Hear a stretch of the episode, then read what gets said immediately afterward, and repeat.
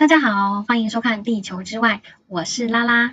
今天呢，要跟各位聊聊上古巫族的故事哦。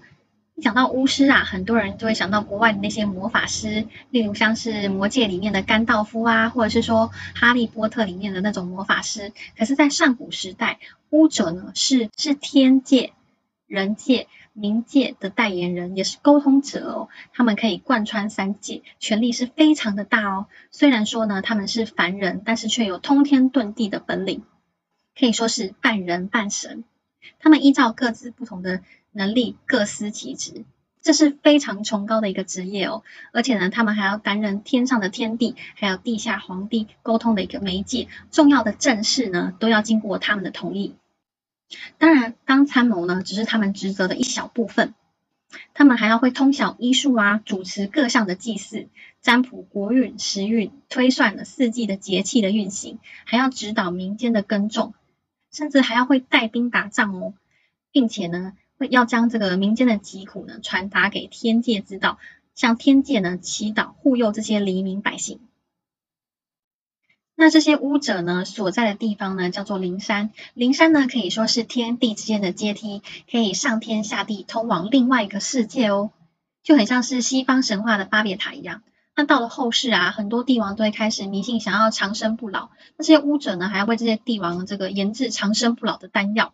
据说啊，秦始皇啊，当年为了纪念地位最高的巫者，还特别为他修建了一个女青怀台。这个女青怀台呢，就在现今中国的重庆。中国重庆巴渝文化最古老的文化就属于是巫文化。那巫文化最古老的传说呢，就是灵山石屋。灵山石屋呢，最早被记录在《山海经》的大荒西经中。那它是这样记载的：大荒之中有座山，名叫风举，也就是现今的四川的盐泉。旁边呢有座山叫做灵山。那山谷中有一个玉门，它是太阳跟月亮落下后进入地下的这个门户。那也就是上古的十位巫者所住的地方哦。那这十位巫者呢，到底是哪十位巫者呢？我来帮大家说明一下。第一位呢叫巫贤，传说呢他发明了蛊，也是占卜的创始人哦。他还测定过恒星，被视为中国最早的天文学家。第二位叫做巫吉，他的职业呢就是巫医，擅长以祝由之术呢来治病救人。那什么是祝由之术呢？就是利用符咒来治病。那第三位呢，叫做巫判，是负责刑罚的。第四位呢，叫做巫红，他很骁勇善战，具武士的风范，所以他负责护卫。第五位呢，叫做巫姑，他善事鬼神，而且呢，曾经帮助大禹治水。第六位呢，叫做巫真，他是负责驾驭神兽还有野兽的巫师。第七位呢，就是巫真，他是负责祭祀礼仪的。第八位呢叫做巫底，他是偏武力型的巫师。第九位呢叫做巫谢，他是负责普世礼赞的。而第十位呢叫做巫罗，据说呢他是火神助人的后代子孙。这十位巫者呢就是灵山石巫，而大巫师巫贤就是整个巫师团的首领啦。据说呢当时天界由神来管理，而地界呢就由巫族来管理。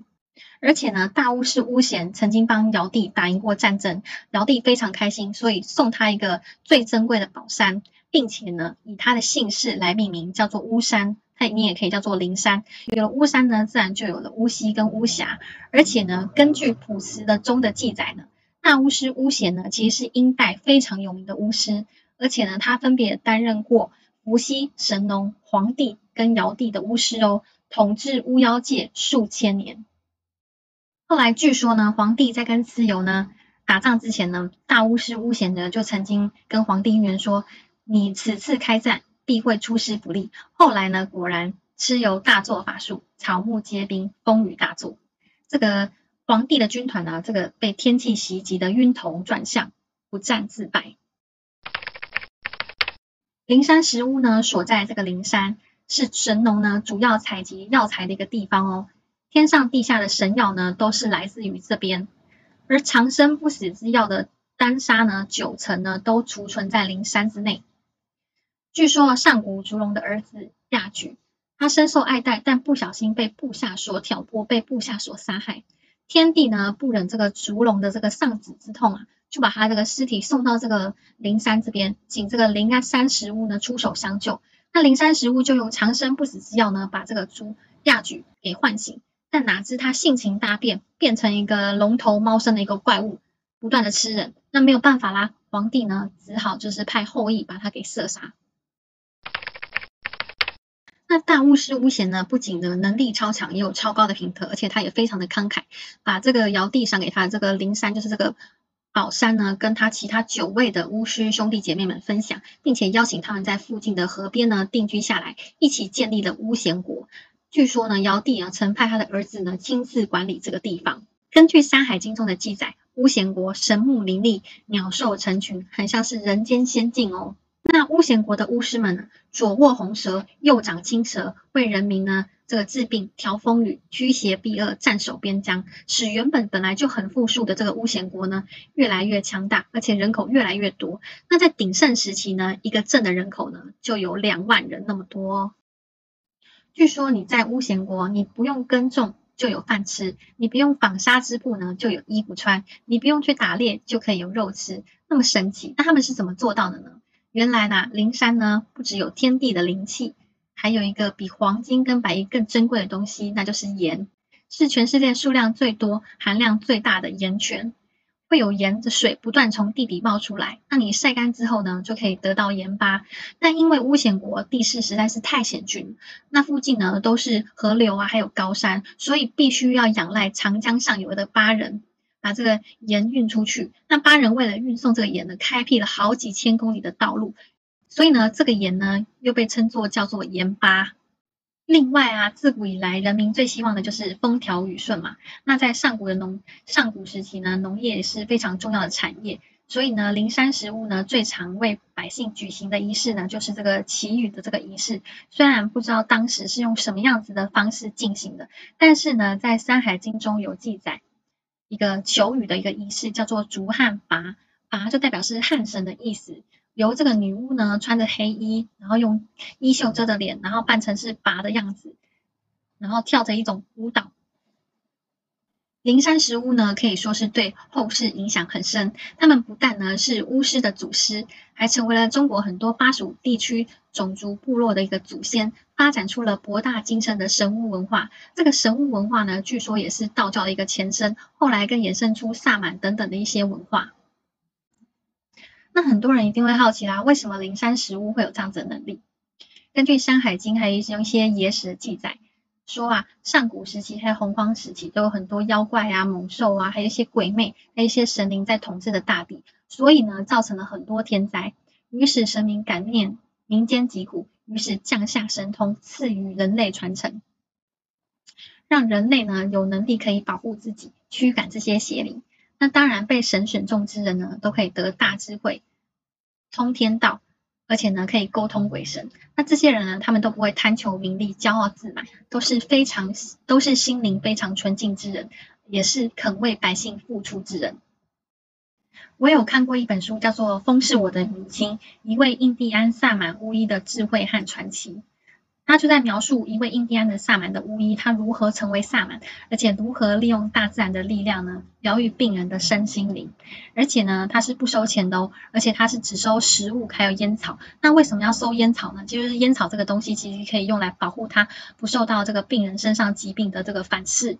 我觉得他蛮厉害的，而且也很伟大。可是我是不晓得他为什么不收钱，他并没有交代原因。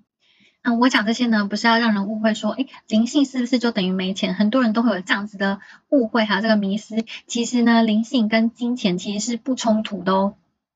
灵性对我来说呢，就是找回自己，做自己。当你走在这条路上的时候呢，宇宙会把你需要的东西送到你的身边。那钱呢，只是一个中性物，你不需要一直去盯着它看。你只你只想，你只需要知道你想要获得什么样的生活，它自然会帮你达成这样子的一个生活。所以说呢，你应该关注的是在你想要的美好，而不是关注在金钱的本身。当你欲给出，宇宙必让你拥有。这句话是我在书上看到，我觉得还蛮有道理。而且这一两年，应该很多人都会觉得说，呃，蛮容易就心想事成的。那我这两年，我就是在做电商嘛，那你可能要租仓库，那一小小的仓库可能就很贵。那所以我一直在想说，在心里想说，我想要得到一个仓库，最好是免费；我想要得到一个仓库，最好是免费。于是呢，亲戚呢就给我一个可以地方，可以让我当我的仓库，而且我付给他的钱真的是很低，可以说几乎是免费。我觉得还蛮神奇的，分享给你。所以说呢，不要一直去想说，呃，我要获得多少钱？我们应该去想说，你想要获得什么样生活，或者是你要什么东西，然后你一直去描绘你想要的生活，然后关注在它给带给你的美好。另外呢，其实每个人都有疗愈自己的力量哦，不用跟谁连接，或者是用什么特殊的仪式，只要呢我们多接近大自然，听听鸟声，闻闻草香，听听流水的声音，大自然就会跟我们的身体的能量共振，让你的心冷静下来。那我每次心情不好的话，我都会去大自然走一走，这样子。这时候呢，如果你再带上一杯咖啡跟一个甜点，来一场大自然的下午茶，绝对是你的疗愈灵药哦。以上就是今天精彩的故事内容，你相信吗？喜欢的话，记得 like 跟订阅我的频道，还有记得开启小铃铛哦，谢谢。